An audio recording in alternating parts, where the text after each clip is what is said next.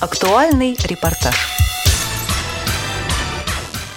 С 3 по 30 марта прошло первенство России по голболу среди спортсменов с нарушением зрения в возрасте до 19 лет.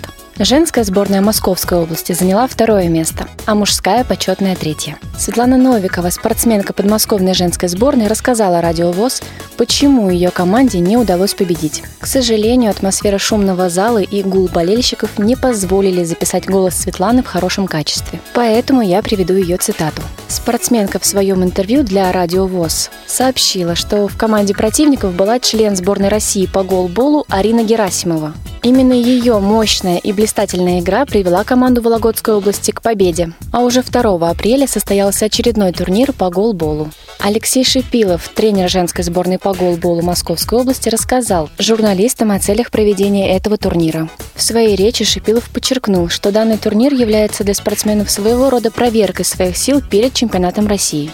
Также он отметил общий позитивный настрой своей команды перед важным соревнованием. В турнире приняли участие сразу шесть команд. Москва-1, Орехово-Зуево, Московская область 1, Малаховка, Москва-2 и Московская область 2. Каждая игра длилась два тайма по 7 минут. Для участников турнира организаторами была предусмотрена специальная экипировка. Незрячие спортсмены играли в светонепроницаемых масках для голбола, а спортсмены с незначительным нарушением зрения дополнительно клеили на глаза особый пластырь. Все это делалось для того, чтобы участники были в равных условиях. Интересны также и другие особенности экипировки спортсменов.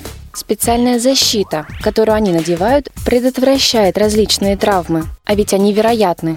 Мало кто знает, что мяч, которым играет голбол, весит больше килограмма. Однако не только травмы мешают спортсменам совершенствоваться в таком интересном виде спорта, как голбол. Исполняющий обязанности начальника отдела реабилитации средствами физической культуры и спорта КСРК ВОЗ Сергей Колесов рассказал радио ВОЗ о проблемах, с которыми сталкиваются незрячие спортсмены. Главное из них, по мнению Колесова, заключается в том, что на сегодняшний день есть всего один зал для проведения игр и соревнований по голболу, адаптированный для незрячих людей. Однако данный вид спорта развивается в нашей стране. И в будущем, несомненно, спортсмены получат возможность тренироваться в новых залах. Работа в данном направлении ведется, заверил журналистов Сергей Колесов. На сегодняшний день голбол является одним из самых востребованных среди незрячих людей видов спорта. Поэтому на турнире присутствовало большое количество болельщиков из разных городов России. Соревнования прошли в теплой дружеской атмосфере. В день турнира спорт объединил многих людей. Редакция «Радио ВОЗ» поздравляет команду Королевской школы-интерната для слепых с первым местом. Нельзя не отметить заслуги команды Московской школы-интерната номер один. Ребята заняли второе место, с чем мы их и поздравляем. Ну и с почетным третьим местом редакция «Радио ВОЗ» поздравляет команду Малаховской школы-интерната.